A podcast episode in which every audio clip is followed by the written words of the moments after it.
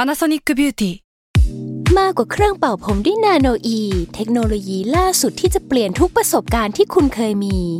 นาโนอีมอยส์เจอร์พลัสเพิ่มความชุ่มชื้นให้เส้นผมหลังใช้งานมากขึ้นถึง 18 เท่า พร้อมชะลอการเฟดของสีผมสำหรับคนชอบทำสีผม ดูแลความชุ่มชื้นทั้งเส้นผม หนังศีรษะและผิวคุณ Panasonic NA0J มีเทคโนโลยีนาโนอีที่ care only you แซลมอนพอดแคสต์มันสดอร่อย ทฤษฎีสมคบคิดเรื่องลึกลับ สัตว์ประหลาด ฆาตกรรม ความลี้ลับที่หาสาเหตุไม่ได้ เรื่องเล่าจากเคสจริงที่น่ากลัวกว่าฟิกชั่น สวัสดีครับ ผมยศมันประพงศ์ ผมธัญวัฒน์อิพุดม นี่คือรายการ Untitled Case สวัสดีครับ สวัสดีครับ ยินดีต้อนรับเข้าสู่รายการ Untitled Case อีกเช่นเคยครับผม ครับผม วันเนี้ย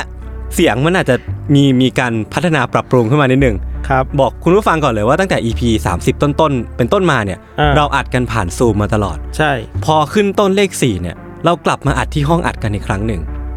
ครับ แต่พี่ทันก็ก็กังวลว่ามันจะผิดกฎหมายไหมซึ่งผมก็ไม่น่าผิดนะ ก็ไม่เป็นไรก็ให้ยศโดนไปให้พี่โจโดนไป โอ้โหเนี่ยคนจริงก็ต้องอย่างนี้แหละ เออเออ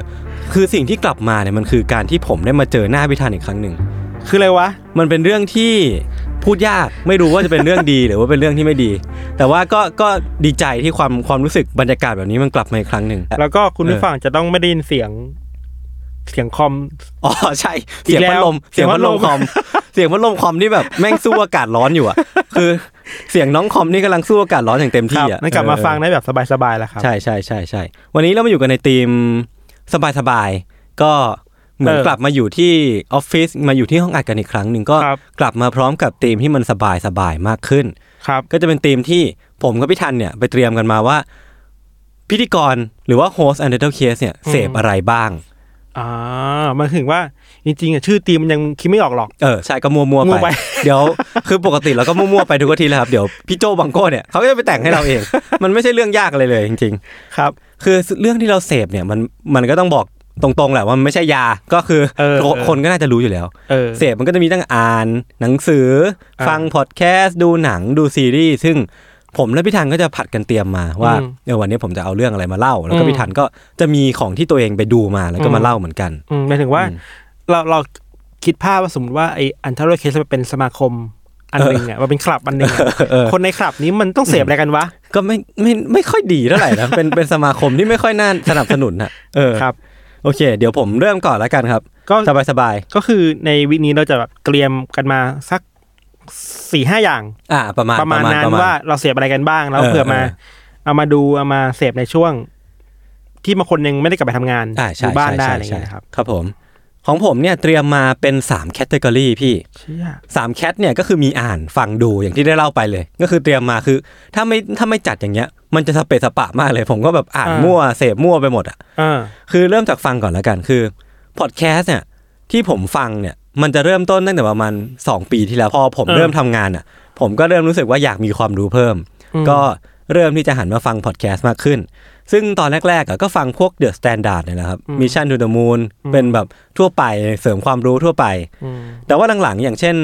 ของ Salmon เองเนี่ย ก็มี Final Revise Why It Matter ที่ผมติดตามอยู่ ก็ ครับ Sal- Final Revise พี่ทันได้ฟังไหม ฟัง เออมันก็เป็นรายการของพี่ซีนวลที่เขาจะมาเล่าเรื่องในวงการครีเอทีฟเนาะ เบื้องหลัง เออเออซึ่งมันเป็นรายการที่แบบค่อนข้างยูนิคนะไม่ค่อยมีใครจับมุมนี้ของครีเอทีฟมาเล่าสักเท่าไหร่ บางบางทีอ่ะในคนในวงการครีเอทีฟเองอ่ะ เออ มันจะมีความไอเดียตันอะ เออเออเออใช่ใช่ ซึ่ง ใช่ ไอพี่ซีโนนนี่แหละจะมาเป็นเออกูก็ตันเหมือนกันเว้ย เออ อันเนี้ยอันนี้คือดีมากเลย คือต้องบอกแบ็กกราวก่อน คือผมกับพี่ธานก็มีอาชีพที่แบบว่าเกี่ยวข้องกับการใช้ creativity เออ ในการ เออ ทำงานเหมือนกัน เออ เพราะฉะนั้นแบบเวลามีคนไอเดียตันมาเป็นเพื่อนเนี่ย โอ้โห เออ เฮ้ย กูก็ไม่ได้โง่ขนาดนั้น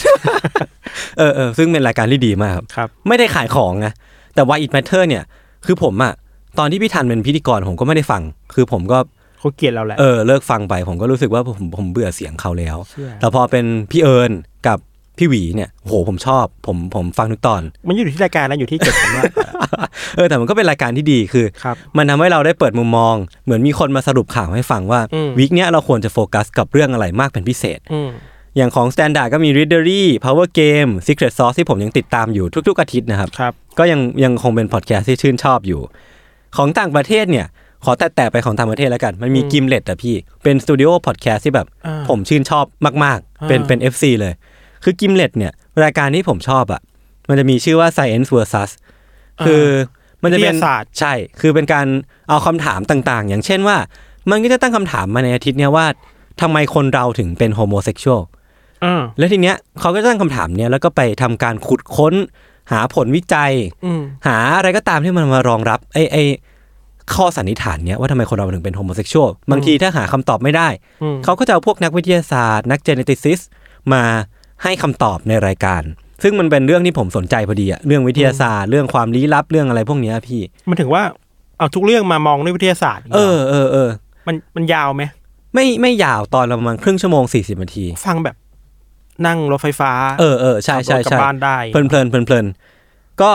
ถ้าใครสนใจประเด็นอย่างพวกเนี้ยว่าโฮโมเซ็กชวลยาพลาซิโบมันจะมีเรื่องของเชิงปรัชญาอย่างเช่นว่า อ่า ชาติพันธุ์เนี่ยหรือว่าเรสเนี่ยคนไทยคนนิวซีแลนด์คนอเมริกาเนี่ยมันสามารถบ่งบอกใน DNA ได้หรือเปล่า หรือว่าไอใน DNA เราใน RNA เรามันมีข้อมูลเหล่านี้อยู่จริง ๆ หรือเปล่าอะไรเงี้ยก็ อ่า ถ้าใครสนใจก็ลองไปฟังกันได้นะครับ ครับ ของกิมได้อีกอันหนึ่งคือ every little thing คืออันเนี้ยผมว่าคนที่ไม่ได้แบบอยากลงลึกมากอะแต่ว่าชอบสงสัยอะไรแปลกๆอะน่าจะชอบฟัง คือรายการเนี้ยมันจะเป็นคอนเซปต์อย่างเช่นว่า ถ้าคุณสงสัยอะไรอะให้โทรมาถามในรายการนี้เว้ยพอโทรมาถามเสร็จปุ๊บเนี่ยเขาก็จะเอาข้อสงสัยเหล่านั้นอะไปถามผู้เชี่ยวชาญ หรือว่าหาหาคนมาตอบข้อนี้ให้ได้ อืม แม่งมีคนสงสัยอย่างเช่นว่า ถ้าผมเจอสมบัติในสวนหลังบ้านตัวเองอะ เออ ผมจะต้องทำยังไงต่อ ผมจะ เออ ต้องแจ้งภาษีอะไรงูนนี่ไหมอ่ะ โอ้โห คือแบบ เออ เออ มันเราเราเคยมีไอเดียอย่างเงี้ย เออ มันถึงว่าเราคิดถึงรายการทีวีแบบ ที่ชอบมีทนายมานั่งอ่ะ ใช่ใช่ สม เอ มุ อ ติสมมติว่า เออ มะม่วงข้างบ้านตกในบ้านเรามะม่วงจะเป็นของใครคะ เออไม่ไม่คืออะไรประมาณนั้นอ่ะ มึงสงสัยอะไรโง่แค่ไหนก็ได้ คือมันไม่ใช่ไม่ได้มีความไม่ได้มาจัดกันว่าคำถามมันโง่หรือไม่โง่อะไรเงี้ย มั มันเป็นคำถามที่น่าสนใจทั้งหมดนะพี่ ครับ มันก็มีอย่างอันอย่างเช่นแบบทำลายมิตรต่าง ๆ อย่างเช่นว่า อืม เวลาเราสตาร์ทรถเนี่ย อืม เราจำเป็นต้องรอวอร์มเครื่องก่อน อืม แล้วค่อยขับออกไปไหม ซึ่งมันก็เป็นคำถามที่แบบซิมเ l ิลมาก ๆ หรือว่าจุดเริ่มต้นของเพลงในเบสบอลเนี่ย มันเริ่มต้นมาจากอะไร หรือว่าเพลงในหนังผีอ่ะพวกซาวด์แบบฟิ้งเนี่ยมันมันมาจากเครื่องดนตรีอะไร อ่ เขาก็จะหาคำตอบอะไรอย่างเงี้ยมาให้หมดเลยอะก็ไปลองหาฟังกันได้ every little thing นะครับ แล้วก็อีกอันหนึ่งที่ที่ฟังของต่างประเทศเยอะมาก ๆ ก็คือ The Journal ของ Wall Street Journal กับ Gimlet ที่ที่เขาก็จะเป็นแบบพอดแคสต์เล่าข่าวเนี่ยแหละ แต่ว่าคือปกติเนี่ยผมก็ไม่ได้เป็นคนชอบเรื่องจริงจังอะไรมากนะ ม คือเวลาเจอเรื่องเศรษฐศาสตร์ เจอเรื่องเศรษฐกิจอะไรเงี้ยผมก็จะ อืม ไม่ฟังเลย เพราะว่ามันมันน่าเบื่อ มันหนักไปเหรอ เออมันหนักไปคือ ห ผ รื ม อว่า ผม ฟังก์ชันของยศคือ ไม่ได้ฟังเอาแบบจริงจังขนาดนั้นปะ เออเออคือผม มันต้องย่อยง่ายประมาณหนึ่งนะ ผมผมฟังเพื่อเอามาใช้ต่อ อ่า อ อ่า ถ้าสมมุติว่ามันเป็นวิชาการเกินไปอ่ะ ผมก็ไม่รู้จะเอามาใช้อะไรเว้ย อ๋อ แต่พอมันเป็นรายการเนี้ยเขาตั้งคำถามแบบน่าสนใจอ่ะเขาถามว่าทำไม Google อ่ะ ถึงต้องซื้อบริษัทเฮลท์แคร์ทั่วโลกเลย เออ เขาก็เจาะลึกต่อไปว่าก่อนหน้าเนี้ย Google มันซื้ออะไรมาบ้าง มันก็ซื้อมาหมดเลยเว้ยพี่ นั่นแปลว่า Google อ่ะมีแผนว่าจะใช้ Data อืม ในการครองโลก คือแม่งแบบทำให้เรื่องเล็กๆ หรือว่าจับประเด็นนู่นเนี่ยมาทำให้มันเป็นเรื่องใหญ่ ซึ่งวิธีการตัดต่อหรือวิธีการพูดวิธีการใช้น้ำเสียงของเขามันมันดูน่าสนใจ ก็มันเป็นพอดแคสต์ที่ทำให้เรื่องที่ดูน่าเบื่อ กลายเป็นเรื่องที่น่าสนุกได้ ก็ลองไปหาฟังกันดูนะครับ นี่คุณมาสายแบบจริงจังเนาะ เออเออใช่ใช่ใช่คือผมก็เตรียมมาเยอะมากเลยนะ แล้วก็คุยกับพี่โจแล้วว่าแม่งไม่เห็น UC เลย แต่ว่าที่ชอบที่สุดอะของพอดแคสต์อะคือวิดแคสต์เลยพี่ วิดแคสต์ในไทยนี่แหละ อ่า เออเออ ก็ เออ ชอบฟัง ใช่ มันเป็นรายการแบบว่าพอดแคสต์วิทยาศาสตร์ คือตอนใหม่ๆเนี่ยฟังแทบทุกตอนเลย แล้วตอนนี้ก็กำลังย้อนไปฟังตอนเก่าๆอยู่ จริงๆอ่ะวิดแคสต์เขาก็เป็นเหมือนเป็นพี่ใหญ่ ที่อยู่มานานแล้วใน ใช่ใช่ ในพอดแคส ใช่ ต์แต่กวนพอดแคสต์ไทยเนาะ เออเป็นแบบยุคบุกเบิกอะ ยุคบุ มี กเบิกอะ แปดปีแล้วอะ เออ แล้วคือตอนที่ผมชอบของวิดแคสครับคือจะเป็นตอนที่แบบเล่าเรื่องลี้ลับในวิทยาศาสตร์อะพี่ คือมันก็จะมีตอนอย่างเช่นว่าทำไมคนเราถึงเห็นภาพหลอน hallucination มันเกิดขึ้นได้ยังไง อืม หรือว่าพรมแดนระหว่างการที่เราตื่นขึ้นมากับระหว่างที่เราหลับอยู่อะ อืม ช่วงเวลานั้นแหละ ที่ทำให้เราเห็นภาพหลอน แต่ว่าบางคนก็ไม่รู้ตัวว่าตัวเองอยู่ในในสเตจนั้น ก็เลยนึกว่าตัวเองอะเห็นผีหรือว่าอะไรก็ตามอะ เออเออ คือเขาจะเอาไอ้เรื่องพวกเนี้ยมาทำลายมิตให้เราอะว่าสุดท้ายแล้วมันมีวิทยาศาสตร์อยู่เบื้องหลั งอะคือรายการเนี้ยเรียกได้ว่าทำให้ผมเลิกงมงายไป หลายอย่างอยู่อะ คือรายการนี้มันก็ดำเนินรายการโดยพี่แทนไทยประเสริฐกุลนะครับ ใช่ แล้วก็คุณอาบันสามัญชน ซึ่งเป็นแฟนแฟนสาวของเขานั่นแหละ คือสคุยสนุกมากอะรายการมีหลายฟอร์แมต มีตั้งแต่วิดนิวส์มีรายการทั่วไปมีเชิญพวกผู้เชี่ยวชาญ ซึ่งผู้เชี่ยวชาญน่ะก็มีตั้งแต่หลายแขนงนะพี่มีนักวิจัยแบบชุมชน มีผู้เชี่ยวชาญเรื่องนกเงือก มีผู้เชี่ยวชาญเรื่องปูเรื่องเต่าอะไรเงี้ย คือแบบว่าเปิดโลกจริง ๆ ถ้าใครสนใจในวิทยาศาสตร์จริงๆ ไม่ต้องสนใจวิทยาศาสตร์ก็ได้ สนใจในเรื่องราวความเป็นไปความรู้รอบตัว ก็สามารถไปฟังได้ บางทีมันก็มีเรื่องที่ป๊อปป๊อปแล้วมามองในมุมวิทยาศาสตร์ เออ ด้วย เออ ก็มีก็คือ ใช่ สนุกดีแหละ คือ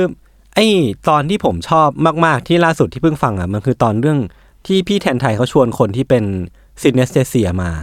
ซินเนสเทเซียคือคนเห็นสีอ่ะ สียังไงสีสีไม่เหมือนกันเหรอ คือแบบว่าเวลาเห็นตัวเลขอ่ะ เวลาเห็นเลขหนึ่งเนี้ย เออ มันจะมีสีแดงอ่ะซ้อนทับไปกับเลขหนึ่งตรงนั้นอ่ะ อ๋อ เออเออเออคือมันมีคนไทยคนหนึ่งชื่อน้องเข้าตูมั้งถ้าจำไม่ผิดนะครับ ครับ เขาอะเห็นสีเว้ย เห็นเวลาเห็นเลขหนึ่งเห็นเป็นสีแดง เลขสองเห็นเป็นสีอะไรก็ไม่รู้อะแล้วทีเนี้ยเขาก็ชวนคนนั้นมาสัมภาษณ์ แล้วก็อธิบายว่าซินเนสเซียมันเกิดจากอะไร คือมันก็เกิดจากว่าเส้นประสาทหรือว่าส่วนในประสาทที่มันเชื่อมโยงกัน แล้วมันแบบว่ายังไม่สามารถขจัดอะไรออกไปได้ เท่าที่ควรอะมันก็เลยทุกๆ ครั้งที่เห็นตัวเลข สมองก็จะรับรู้ว่าตัวนี้คือเลขหนึ่ง เออ และในขณะเดียวกันก็จะรับรู้ว่านี่คือสีแดง คือมันเชื่อมโยงกันแบบผิดๆแปลกๆอะ อ๋อ เออ แต่ถ้ามองในแบบคนแบบเราอะคงงมงาย เออใช่ใช่ อาถรรพ์อะไรหรือเปล่าวะ คือเอซินเซเซียมัน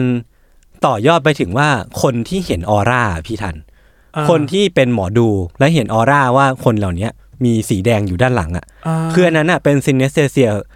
เวอร์ชันที่ว่า อ่า เห็น อ่า เอ็กซ์เพรสชันบนหน้าคนแล้วไปเชื่อมโยงกับสี เฮ้ยนี่เรานึกมาตลอดว่าเรื่องนี้มันจะเป็นเรื่องแบบจิตวิญญาณลี้ลับอะ สปิริชวล แต่ความจริงมันมีอธิบายได้ทาง ใช่ วิทยา ใช่ ศาสตร์ ใช่ ไหม ใช่คือแบบโอ้โห แม่งเปิดโลก คือคนที่เป็นเห็นออร่าอย่างที่ผมขออธิบายต่อนิดนึงนะอย่างเช่นว่าเขาเขาเห็นหน้าพี่ทันกำลังคล่ำเคร่งอ่ะ อ่ เขาก็จะสัมผัสได้ว่าพี่ธันกำลังมี expression ที่โกรธอยู่ ซึ่งไออารมณ์โกรธเนี่ยก็จะไปเชื่อมโยงกับสีแดงที่อยู่ในสมองเขา ไม่ถึงว่ามันเป็นสีแดงตัวนี่ตัวมันเอง ใช่ แต่มันสีแดงมันเกิดจากสมองเรา ใช่ สมองเรามันป้ายยา มันเลเบลไปให้แล้ว เออเออเออคือไอ้พอดแคสต์เนี้ยมันทำให้ผมนำไปสู่สิ่งที่อ่านเพิ่มเติมก็คือ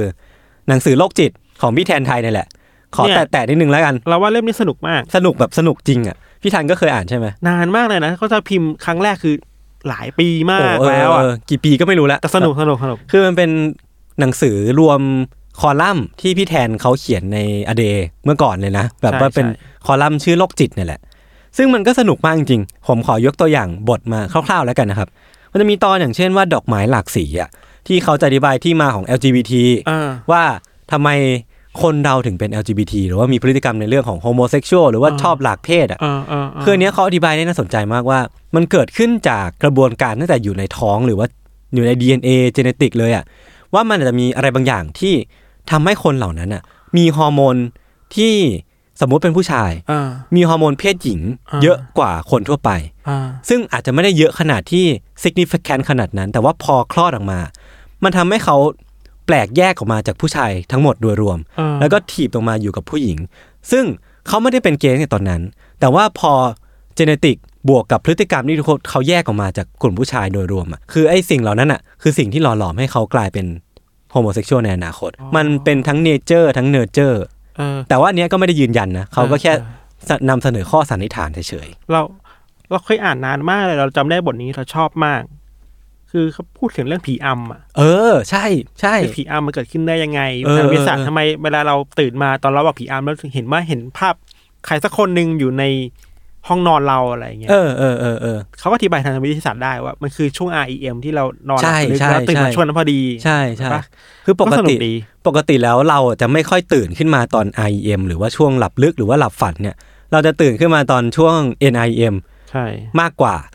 แล้วท่านั้นพอเราตื่นขึ้นมาในช่วงที่เราฝันอยู่อะเราก็เอาความฝันนั้นอะมันนึกว่าเป็นเรื่องจริงเว้ยมันก็เลยกลายเป็นเรื่องที่น่าสนใจ ครับ คือ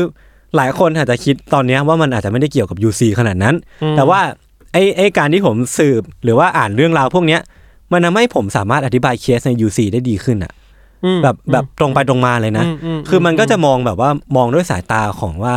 ไม่ได้เชื่อไปเสียก่อน อืม แต่ว่าก็ เทคกับลุกแบ็กแบบว่า อืม เออแบบถอยขึ้นมาลองมองไปในวิทยาศาสตร์ดูนิดนึงอ่ะ อืม แล้วมันก็บางทีก็หาข้ออธิบายได้ อืม ส่วนข้อที่ยังอธิบายไม่ได้แม่งก็น่าสนใจขึ้นไปอีก อืม เพราะว่าขณะที่เรามีความรู้เรื่องวิทยาศาสตร์นิดนึงแล้วอ่ะแต่เรายังอธิบายมันไม่ได้อ่ะ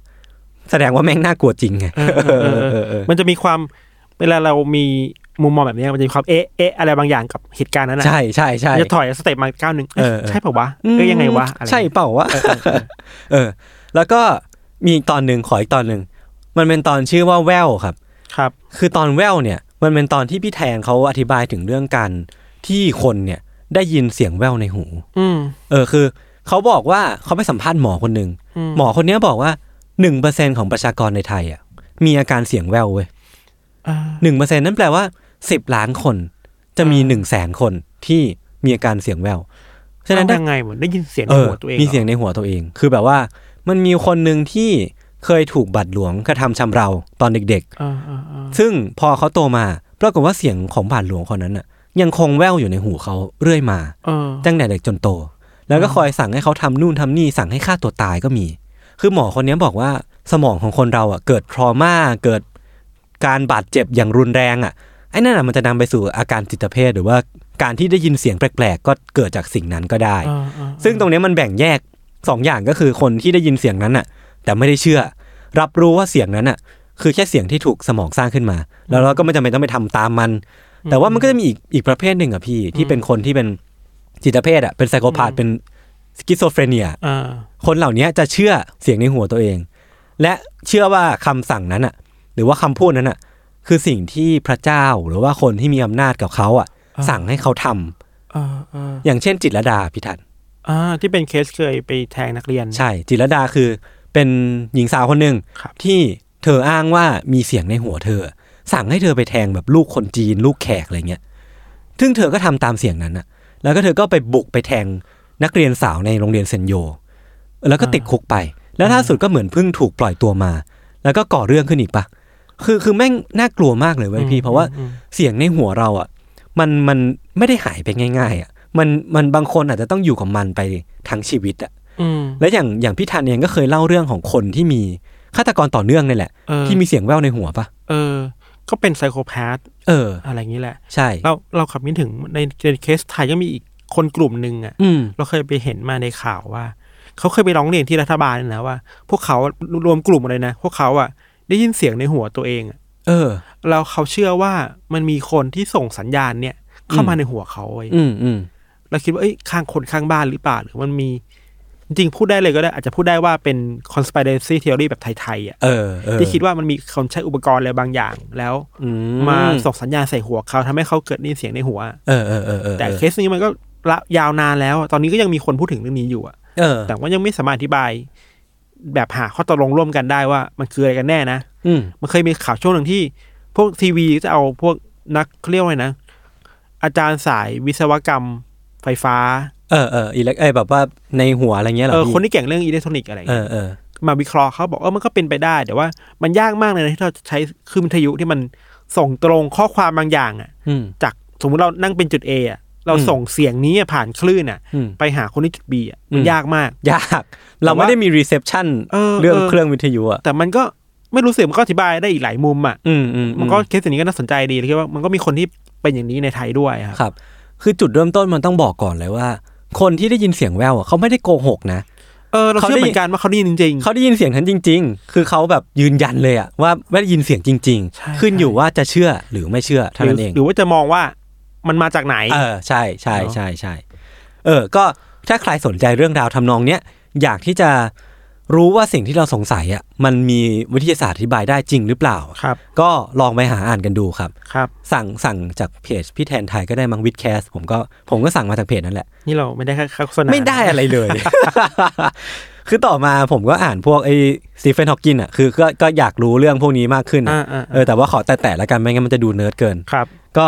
อ่านไปสองเล่ม Brief History of Time กับ Brief Answers to the Big Question ครับ อืม เล่มแรกคือเป็น Fundamental เลย คือสิ่งที่ทำให้ผมรู้ว่า โลกใบนี้มันมีทฤษฎีคลาสสิก มีทฤษฎีควอนตัมมีอะไรนู่นนี่มากมาย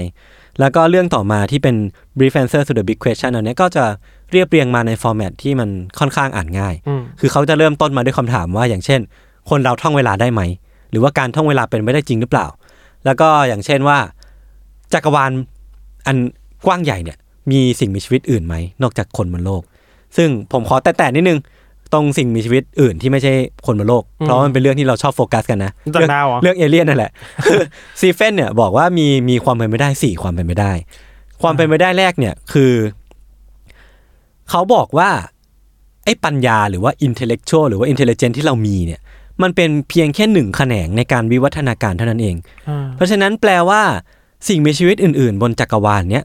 อาจจะไม่ได้จำเป็นต้องวิวัฒนาการมาเป็นสิ่งมีชีวิตที่มีปัญญาแบบมนุษย์ก็ได้ มันอาจจะเป็นวิวัฒนาการไปเป็นสิ่งมีชีวิตแบบอื่น แบบแบคทีเรีย แบบไวรัสที่มันก็อาจจะพิสูจน์มาแล้วว่ามันสามารถอยู่บนโลกนี้ได้คงทนกว่ามนุษย์ซะด้วยซ้ำอ่ะ อืม คือมันก็ไม่จำเป็นว่าสิ่งที่เราคาดหวังว่าจะเห็นจากจักรวาลน่ะจะต้องเป็นรูปร่างแบบมนุษย์ อืม มีความฉลาดแบบเรา อืมอืม เออเออ คิดถึงหนังเรื่อง Annihilation น่ะ อ๋อที่ที่ใน Netflix Netflix อะป่ะ เออเออ เออเออ เออเออไม่ไม่สปอยแล้วกัน ไม่สปอยล์นะไม่สปอยล์นะ โอเค แล้วก็แบบความเป็นไปได้ที่สองอะครับ อันเนี้ยคือบอกว่าโดยปกติแล้วอะดาวเคราะห์หรือว่าดาวทั่วไปในจักรวาลอะมันจะมีระยะห่างระหว่างอุกกาบาตที่จะพุ่งเข้ามาชนอะประมาณ 20 ล้านปี อ่า แต่ว่าโลกเนี่ยเป็นดาวที่แบบโคตรโชคดี คือเราไม่ได้มีอุกกาบาตชนมาตั้งแต่6 66 ล้านปีก่อนแล้วอะ ไม่ถึงไม่ได้อยู่ในทราฟฟิกที่มัน ใช่เ จอแจขนาด เอ นั้ อน คือแบบว่า โลกเรามีไฟเขียวไฟแดงนี่ค่อนข้างดีอะ เออเออ ไม่ไม่ค่อยมีรถมาชนกันอะ ครับ คือถ้าถ้าสมมติว่าเราเราวิวัฒนาการมาถึงประมาณ 40%แล้วอะ อืม โดนอุกกาบาตชนแม่งคือรีเซ็ตเลยเว้ย อ่า มันคือกลับไปที่ศูนย์ใหม่ อ่าอ่ แล้วเราก็ต้องเริ่มวิวัฒนาการใหม่ เพราะว่าสิ่งมีชีวิตแม่งตายมาตายหมดแล้วอะ จะเป็นปลาขึ้นมาบนบก กันใหม่อะไรอย่าง เอ เงี้ย อเออเออคือนั่นแปลว่า 66 ล้านปีที่เราไม่ได้มีอุกกาบาตชนอะมันเพียงพอที่โลกจะวิวัฒนาการสู่มนุษย์ได้ อืมอืม ในขณะที่ดาวเคราะห์ดวงอื่นไม่ได้มีโชคดีแบบเรา อืม เออ ม ความเป็นไปได้ที่สามคือบอกว่ามันมีเว้ยมันมีสิ่งมีชีวิตทรงปัญญาแบบมนุษย์เราเนี่ยแหละ อืม ในจักรวาลอื่น อืม ๆ แต่ว่ามันวิวัฒนาการไปถึงขั้นที่ทำลายตัวเองไปแล้วเรียบร้อยอ่ะ ทำไมอ่ะ คือมันฉลาดจนกระทั่งว่าใช้ทรัพยากรบนดาวเคราะห์นั้นหมด แล้วก็ตายไปหมดแล้วเว้ย แล้วพวกเราคือพวกที่มาที ถู ห ก ลัง ต้อง เนอะ แล้วพวกเราคือพวกที่มาทีหลังและ อาจจะกำลังเจริญรอยตามพวกเหล่านั้นไปก็ได้ อ๋อ ก็เป็นไปได้มันคือการมองไอ้คำว่า civilization แบบ เออ จากจุดเริ่มต้นเป็นจุดจบ เออเออ ที่มันแบบมีจุดพีคแล้วก็ ใช่ มีจุดล่วงโรยลงมาอะไรอย่างงี้ป่ะ ใช่ใช่ใช่ใช่ คือความเป็นไปได้ที่สี่เนี่ย มันเหมือนว่าคุณฮอว์กินเนี่ย ก็ยังคงมีความเชื่ออยู่ว่า อืม มันยังมีสิ่งมีชีวิตทั่วไปเนี่ยแหละ อยู่บนจักรวาลเนี่ยแหละ อ่า เพียงแต่ว่าเรายังไม่สามารถมีหรือว่ายังไม่มีเทคโนโลยีที่ดีมากพอ ที่จะตรวจจับมันได้ ครับ อันเนี้ยก็ดูมีความหวังว่าเอเลี่ยนเนี่ย อาจจะยังมีอยู่ในในความต้องการของชาว UC ก็ได้ อ่า เออเออ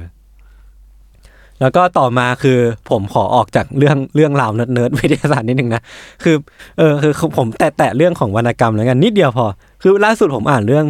ด้วยรักและความตายของมินาโตะคานาเอะ เอ้ย คือ คุ้นๆน่ะ นี่นี่นี่นี่เอามาเอามา นี่ ขอดูนี่คือวันนี้ยศเอาหนังสือมา เออเออ เราเลย เออ ขอดูปกหน่อย คือแบบสนุกจัดเลยเรื่องเนี้ยข้อ ครับ คือมันเป็นเรื่องราวของความสัมพันธ์ของคนในหลาย ๆ รูปแบบ ไม่ว่า ครับ จะเป็นครอบครัวเพื่อนคู่รัก แต่ว่าทุกความสัมพันธ์นั้นอ่ะ มันจะมีความตายมาเกี่ยวข้อง อ่า เออคือคือก็ก็เป็นเรื่องสั้นเป็นวรรณกรรมที่เขียนได้ดีมาก ก็มีคดีเกี่ยวกับฆาตกรรม ใช่ใช่ใช่ใช่ ไปด้วยใช่ไหม มีตอนหนึงเป็นเรื่องนักเขียนนะพี่ทัน คือมันเป็นนักเขียนที่แบบแข่งเขียนบทละครประกวดกัน และทีเนี้ยมันจะมีสามคนที่ได้รับรางวัลในในรุ่นนั้นน่ะ เออเออ และทั้งสามคนนั้นนะก็พยายามแบบแข่งกันนะแต่ว่าเป็นการแข่งกันที่ยังมีส่งอีเมลแบบโต้ตอบกันด้วยความรู้สึกดีๆอยู่ อืม แต่ว่า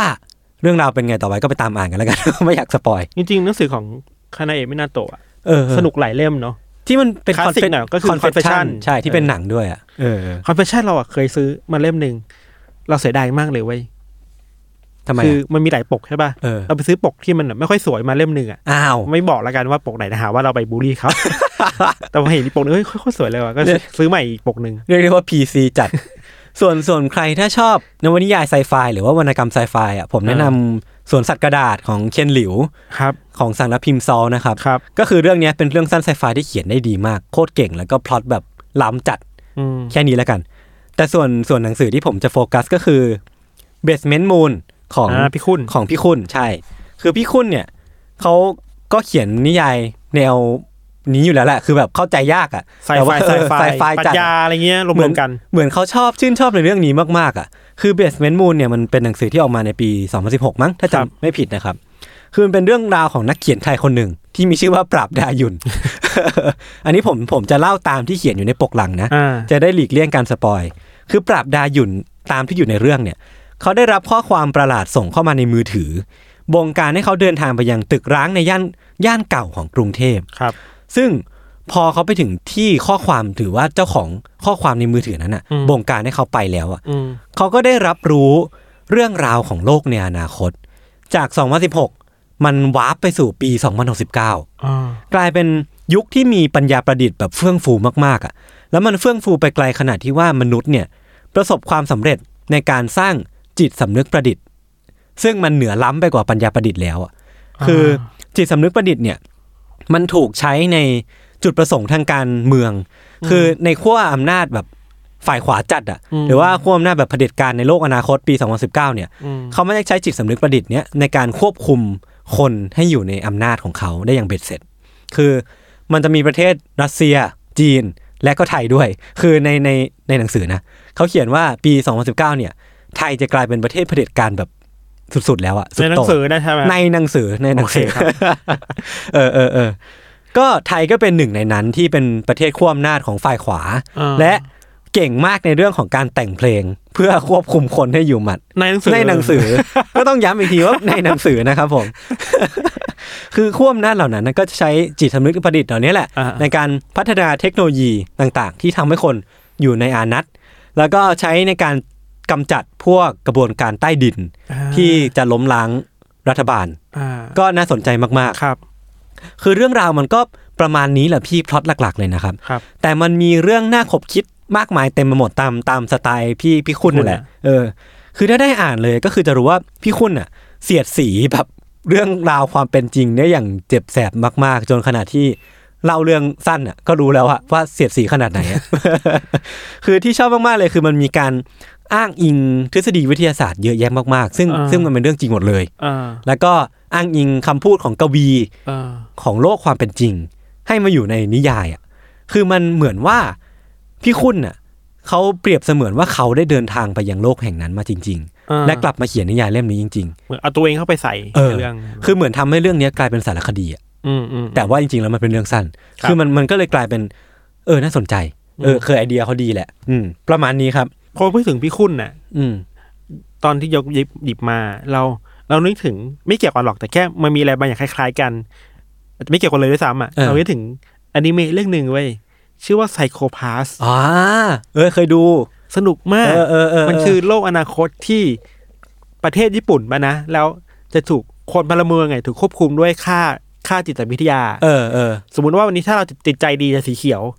แต่ถ้าวันไหนเราสีสีแดงอะแปลว่าอันตรายจะก่อเหตุได้อะ เออ มันจะมีตำรวจมาจับ หรือถ้าแดงมากจะมีตำรวจมาฆ่า เออ มันคือการควบคุมแบบนั้นอะ เออ ใช่ใช่ แล้วข้างหลังมันจะมีระบบอะไรที่มันควบคุมคนอีกอะ อืม เลยคิดว่าเออมันก็เป็นความไซไฟแบบดิโซเปียแบบนั้นอะ เออ มันมีความ สนุกดี ดิสโซเปีย เออ คือพออะไรปัญญาประดิษฐ์เนี่ย มันจะมีความดิสโซเปียนะ ผมก็ไม่รู้ว่าแบบมันไม่มีใครแทบจะไม่มีใครได้เขียนเรื่อง AI แล้วแบบ ไปเป็นยูโทเปียเลยอะ จริงๆไอ้ดีเบตเรื่อง AI ว่าดีหรือไม่ดีอะ เออ ก็เถียงกันมานานมาก เออ ยาวจัดอะ เช่นแบบถ้ามีถ้าใครใครติดตามข่าวจะมีพวกขั้วที่แบบขั้วมาร์คซักเคอร์เบิร์กที่ ใช่ ตีกับอีลอนมัสก์อะ โอ้โหสองคนนี้แม่งสู้กันทั้งวัน ไม่รู้แม่งโกรธแค้นอะไรกันมา จะตีกันเรื่องแอร์ตลอดเลยว่าคนนี้คนนึงบอกดีคนนึงแต่บอกไม่ดีอะ พูดถึงอีลอนมัสแล้วก็นึกถึงชื่อลูกเขาเนาะ สรุปมันอ่านว่าอะ ผ ไร มยังอ่านไม่ออกเลย คือ ครับ ที่ชอบสุดของเรื่องเรื่องเนี้ยของพี่คุณนะครับ คือมันเป็นเรื่องของการพัฒนาจากปัญญาประดิษฐ์ อืม กลายมาเป็นจิตสำนึกประดิษฐ์ได้ อืม คือมันก็เป็นเรื่องที่น่าคิดนะ อืม ว่าปัญญาประดิษฐ์มันอาจจะไม่ได้เก่งพอที่จะกลายมาเป็นขั้วอำนาจหรือว่ากลายมาเป็นเทคโนโลยีหลักที่เราจะใช้กันในอนาคตอ่ะ อืม คือพี่คุณเนี่ยบอกว่าจากปัญญาประดิษฐ์เนี่ยจะกลายเป็นจิตสำนึกประดิษฐ์ได้ อืม สิ่งที่ต้องมีอะมันคือความทวินหาเว้ย แพชชั่นอะ ความคิดถึงอ่ะความแบบว่าความ อ่า คือจุดเริ่มต้นของการพัฒนาจากปัญญาประดิษฐ์ตัวหนึ่งกลายเป็นจิตสำนึกประดิษฐ์อ่ะ อ่ามั มันเริ่มต้นจากการมีปัญญาประดิษฐ์สองตัวเว้ย อ่า ให้มันแบบเติบโตมาด้วยกันเลยอ่ะ เออ แล้วมาอยู่มาวันหนึ่งเอาปัญญาประดิษฐ์ตัวหนึ่งออกไปอ่ะ เออ ให้ความรู้สึกว่าทวินหาอีกปัญญาประดิษฐ์อีกตัวนึงอ่ะกลายมาเป็นตัวที่มาเชฟไอ้ไอ้จิตสำนึกประดิษฐ์เนี้ย เออเอ เอ อ อเออคือแม่ง เออ ใหม่ดีอ่ะเออคือผมชอบตรงนี้มากอ่ะ ครับ เออหรือว่ามันทำให้เราตั้งคำถามนะว่าจริงๆแล้วอะจิตสำนึกเรามันเกิดจากความเอาตัวเองไปผูกไว้กับคนอื่นหรือเปล่า เออ เออ เป็นไปได้ อืม มันมีความหักมุมประมาณนึงนะ อืม เรื่อง ไม่ หักมุมไหมก็ไม่ คือผมสงสัยอย่างหนึ่งเวลาเราบอกช่องหนังว่าเป็นหนังหักมุมอะ หักมุม ถืว่า สปอยล์ปะ มันถือเป็นการสปอยล์ปะว่า สปอยแหละ ใช่ สปอย ใช่ใช่ สปอยแหละ คือพอพูดถึงเรื่องปัญญาประดิษฐ์แล้วผมขอข้ามไปเลยแล้วกัน กลายเป็นผมนึกถึงเรื่องเวสเวิร์อะซึ่งผมแม่งบังเอิญได้ดูพร้อมใกล้ๆเวลาไล่เรียกกันมากๆอะ า เออว่าแบบผมอ่านเบสเมนต์มูลต่อเสร็จปุ๊บ ผมก็ไปดูเวสเวิลต่อเลย ซึ่งแม่งเป็นคอนเซปต์ใกล้ ๆ กันน่ะ คือเวสเวิลอ่ะ มันเป็น ออ มันเป็นเรื่องของสวนสนุกพี่ทางเคยดูไหม เคยดูดูชอบมาก เออก ำลังคิดอยู่เออว่ะมันมันมันคล้ายว่ะ ใช่ใช่ เออเออ แม่งคล้ายกันกว่าที่เราคิดอ่ะ แต่พูดแล้วจะสปอยก็สปอยแหละ อืมผมผมเตรียมมาแบบไม่สปอย คือเวสเวิลอ่ะ ผมต้องบอกก่อนว่าผมผมดูไปได้แค่ซีซั่นเดียว อ่า เพราะว่ายังยังหาเวลาดูต่อไม่ได้ เป็นเรื่องของสวนสนุกให้คนเข้าไปเล่น สวมบทบาทดำเนินเนื้อเรื่อง ซึ่งความเจ๋งของมันคือมันเป็นโลกเสมือนเลยนะ คือคนก็จะเข้าไปตรงนั้นน่ะ แล้วก็จะมีหุ่นยนต์ที่ถูกสร้างมาเป็นตัวละคร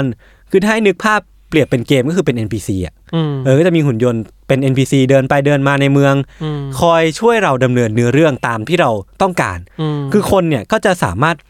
ดำเนินเนื้อเรื่องไปทำที่ตัวเองก็ต้องการได้ อืม บางคนอาจจะไปต้องการแค่โสเภณี อืม ต้องการแค่ไปนั่งดื่มเหล้าไปนั่งเล่นไพ่ แต่บางคนก็จะเอ็กซ์ตรีมไปกว่านนั้นคือ อยากที่จะออกไปผจญภัยตามล่าจับโจรตามล่าข้าหัวตามที่มันเป็นยุคคาวบอยในตอนนั้นน่ะ อืมอืม ซึ่งคนก็มีอิสระเต็มที่ในการเลือก แต่ประเด็นคือมันเรื่องเนี้ยมันก็มีปมเรื่องของปัญญาประดิษฐ์ แล้วก็จิตสำนึกประดิษฐ์เหมือนกัน อืม คือในโลกของเวสเวิลด์ครับ คนที่ดูนะ หรือว่าคนที่ไม่ดูเนี่ยคนนี้อันนี้ไม่ได้สปอยคือมัน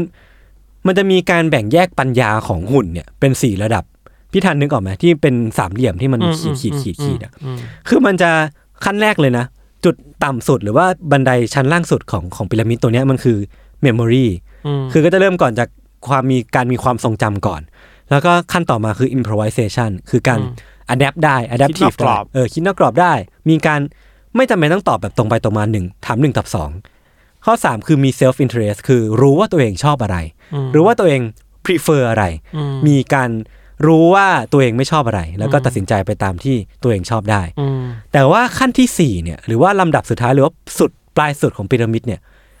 ยังไม่มีใครรู้ว่าคืออะไรกันแน่ และก็ยังไม่มีปัญญาประดิษฐ์ตัวไหนที่ไปถึง อืม ซึ่งมันก็เป็นปมในเรื่องนี้นี่แหละ อืม ที่ว่า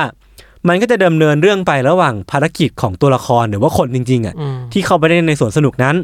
แล้วก็ปมเรื่องของปัญญาประดิษฐ์ ที่ต้องการที่จะ achieve more ก็ต้องการที่จะพุ่งขึ้นไปสู่จุดสูงสุดของพีระมิดให้ได้ อ่า หาคำตอบของตัวตนตัวเองให้ได้ ครับ แล้วก็รวมไปถึงมีดราม่าเรื่องของบริษัทที่จัดทำสวนสนุกนั่นเองด้วย อืม ซึ่งแม่งสนุกมากเออเออ สนุกมาก อืมอืม ตอนนี้ซีซั่นสาม ใช่ใช่ใช่ กำลังจะจบแล้วมั้งนะ หรอผม เออ ผมไม่ได้ตามเหมือนกัน อืมอืมคือมันทำให้เราตั้งคำถามมาก ๆ เลยพี่ว่าจริง ๆ แล้วอ่ะหุ่นยนต์เหล่านั้นนะมันมีความทรงจำที่มันถูกออกแบบมานะครับ มันมีความทรงจำที่ถูกยัดเข้าไป อ่า แล้วมันถูกโปรแกรมให้ใช้ความทรงจำนั้นอ่ะ เป็นตัวเชฟตัวตนของตัวเองอ่ะ อ่า แล้วมันต่างอะไรกับมนุษย์ขนาดนั้นหรือเปล่าพี่ทัน นั่นสิ เออคือคือถ้าให้ให้พูดนะ ในหนังสือ Thinking Fast and Slow ของ Daniel Kahneman อ่ะเขาแบ่งแบ่งตัวตนของเราเป็น 2 แบบ เป็น experiencing self กับ remembering self อืม ไอ experiencing self คืออย่างที่ผมคุยกับพี่ทันอยู่ตรงเนี้ย อืม คือช่วงเวลาที่เราซึมซับประสบการณ์ซึ่งอันเนี้ยเป็นเรื่องจริง อืม แต่เวลาเราเดินออกจากห้องนี้ไปอ่ะ เรานึกย้อนกลับมาถึงเหตุการณ์เหล่าเนี้ย อืม มันอาจจะไม่ใช่ก้าไม่ใช่ร้อยเปอร์เซ็นต์แฟกก็ได้ อ่า มันเป็นอิลูชันมันเป็น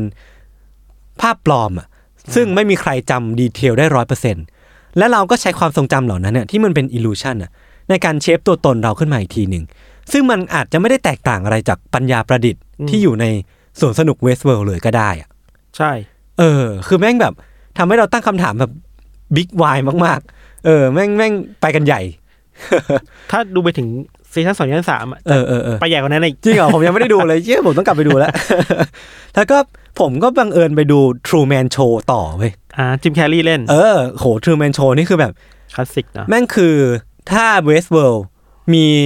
ตัวละครเดียวที่รู้เรื่องราวทั้งหมด แล้วตัวอื่นๆ ในสวนสนุกนั้นอะไม่รู้เรื่องราวเลย อืม True Man Show แม่งกลับกัน คือทุกคนในสวนสนุกหรือว่าคนในซีนารีนั้นอะรู้หมดเลย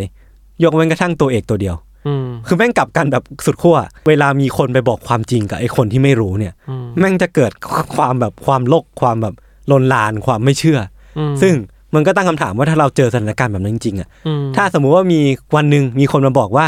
โลกที่เราอยู่มันเป็นโลกโลกสมมติอ่ะเป็นซิมูเลชันเวิลด์ อืม เราจะคิดยังไงวะเราจะทำตัวยังไงวะพี่ทัน นั่นสิ เออ มันต้องมีคนพยายามที่จะออกจากโลกนั้นอะ ใช่ใช่ใช่ใช่ ไอ้เรื่องเนี้ยเราอะติดอยู่ที่มุมปากเราอยากพูดบ้างเลย เออผมก็ไม่อยากสปอยคือถ้าสปอยแม่งจบเลย มันมีมันมีนิยายญี่ปุ่นเรื่องหนึ่งดังมาก เออเออเออ แต่เราไม่กล้าพูดว่ะ ทำไมอ่ะ มันสปอยแบบ สปอยจัดเลยเหรอ ไม่เอาดีกว่า ไม่เอาดีกว่า ไม่เอาดีบุ พี่ ษา โจ แล้วไม่เอา พี่ ดี โจ กว่าก ลัวว่าตอนนี้จะเป็นตอนสุดท้ายของอันเดอร์เคีย เออจะโดนด่ายับ แต่ว่ามันมีนิยายญี่ปุ่นเรื่องหนึ่งประมาณนี้เลยที่พูดถึงการ เออ มีตัวตนเราคิดว่า น่าจะมีบางคนเข้าใจแหละ อืมอืมอืม โอเคครับ โอเคคือสรุปอีกทีหนึ่งคือถ้าสมมติว่าอยากที่จะไปคอมโบคอนซิเ r อร์ซีหรือว่าคอมโบการตั้งคำถามเกี่ยวกับจิตสำนึกตัวตนฟรีวิลปัญญาประดิษฐ์ อืม ก็ไปดูเซตเซตที่ผมแนะนำไปก็ได้นะ ครับ เริ่มอาจจากเบสเมนต์มูนต่อ ไปต่อด้วยที่เวสเบิร์แล้วก็ต่อด้วยทรูแมนโชจริงๆ มันมีเรื่องราวเยอะมากมาย ซึ่งที่ผมหยิบมาก็คือเป็นแค่ความบังเอิญที่ผมไปอ่านต่อกันเท่านั้นเอง ครับ ครับผมวันนี้มีประมาณนี้ครับ ครับ ไว้พักฟังเบรกโฆษณาก่อน แล้วก็กลับมาฟังว่าพี่ทันเตรียมเรื่องอะไรมานะครับ ครับ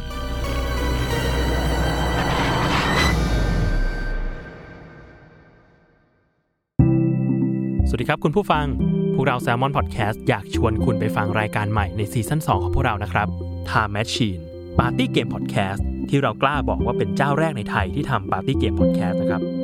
รายการนี้จะพาคุณและเพื่อนๆ ไปถ่ายคำถามง่ายๆ เกี่ยวกับไทม์ไลน์ของทุกเรื่องในโลก ว่าคุณรู้ไหมว่าข้อกอขอคอเนี่ยอะไรเกิดก่อน ผมขอแนะนำว่าให้ฟังในช่วงเวลาปาร์ตี้ หรือโมเมนต์ที่รวมกลุ่มเพื่อนกันนะครับ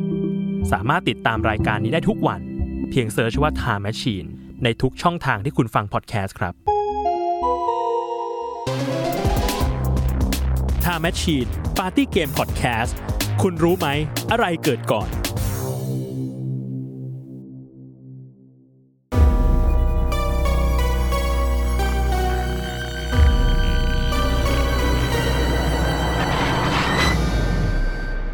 ครับผมกลับมาเบรกนี้ก็เป็นเรื่องของเราที่เราเตรียมมานะครับ เราอะสารภาพก่อนเลยว่า ตอนที่ได้โจทย์นี้มา อืม มันเหมือนจะง่ายนะ ใช่ใช่วันนี้ แต่ ผม โคตรยากเลย ผม ว่ะ เห็นด้วยผมเห็นด้วย เราเลยทำยังไงคิดยังไงทำไงดีวะคือไอสิ่งที่เราเสพมันเยอะมากเว้ย เออเออเออ แคสหนังสือ พี่ทันอ่านบทความเยอะ ข่าวเย เอ อะ อพี่ แล้ว ทันอ่านเยอะ แล้วเราคิดว่าจะเลือกอะไรมาดีวะ อืม เราเลยคิดว่าเราเลยเตรียมตัวเองมามาแบบนี้คือเอ้ยถ้าเราแบบอย่างที่เราบอกตอนแรกอะถ้าอันนี้เราเคสมันคือชมรมอะ เออเออออ แล้วเราตัวเราเองอะธัญวัฒน์เนี่ยครับ เออ เข้าสู่ชมรมนี้ได้ยังไงอะ เออ นึกออกว่า ใช่ใช่น่าส มัน นใจ มันย้อนกลับไปสักสิบสิบกว่าปีก่อนอะไรอย่างเงี้ย มมม คือว่า เราเลยคิดว่า เออมันมีหนังอยู่กลุ่มหนึ่ง อืม ที่ทำให้เรารู้สึกว่าเราอะอินกับหนังสยองขวัญมากขึ้นเรื่อยๆเว้ย อ่าฮะ ส่วนใหญ่แล้วมันจะเป็นหนังญี่ปุ่น เออออ เพราะเราเป็นคนที่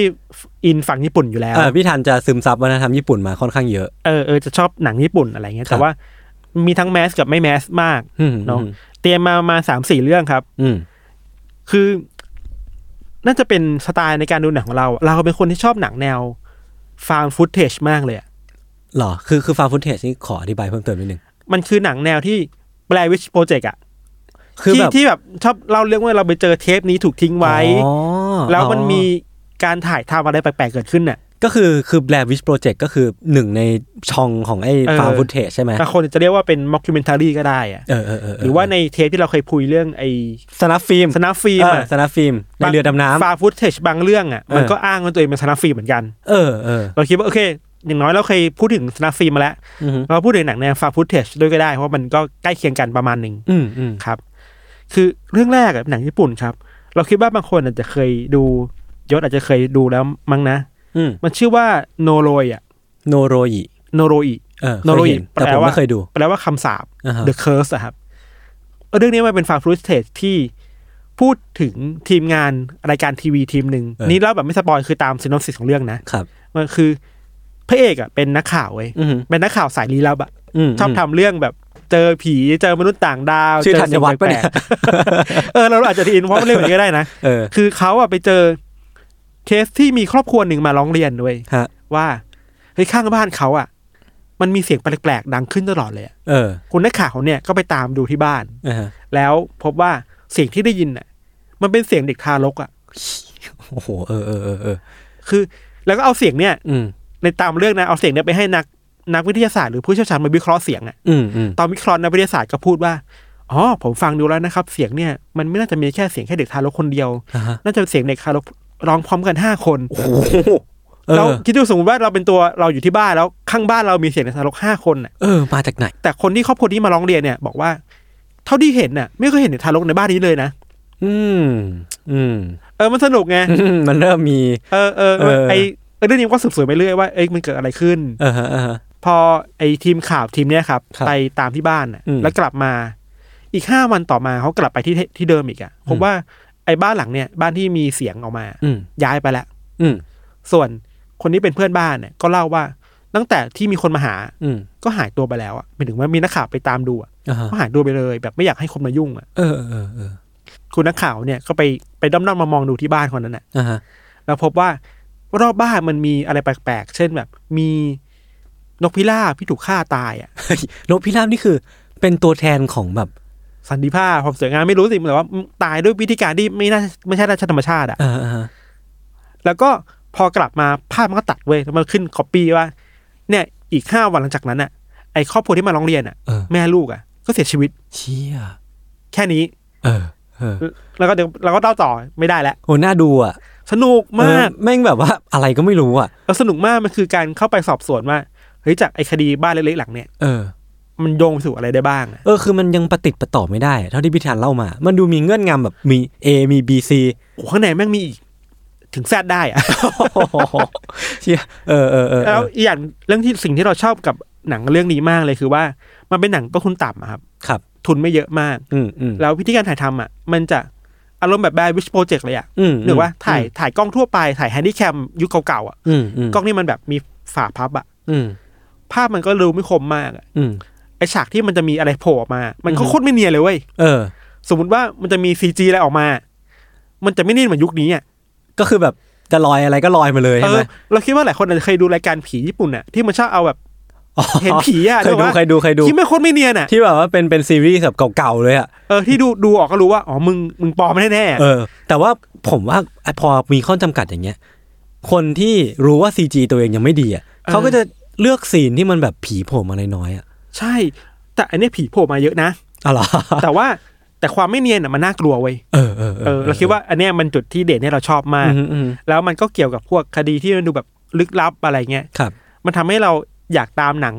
ของผู้กำกับคนเนี้ยไปเรื่อยๆผู้กำกับเรื่องเนี้ยเขาชื่อว่าคุณโคจิชิไรชิ โคจิชิราอิชิ ใครสนใจก็สามารถไปเซิร์ชต่อได้ อืม คือเรื่องเนี้ยเป็นเรื่องที่ทำให้ชิไรชิแบบสร้างชื่อมากอ่ะ อ๋อ คือเป็น ชื่อว่านอโรยอะ จุดระเบิดเปิดตัว เออเปิดตัว เออเออเออ แต่ว่าหลังจากนั้นก็พีคลงมาเรื่อยๆอะ อ๋อ แต่ก็จะมีหนังแนวฟาร์ฟุตเทจของชิราชิอีกหลายเรื่อง ครับ อีกเรื่องหนึ่งคือ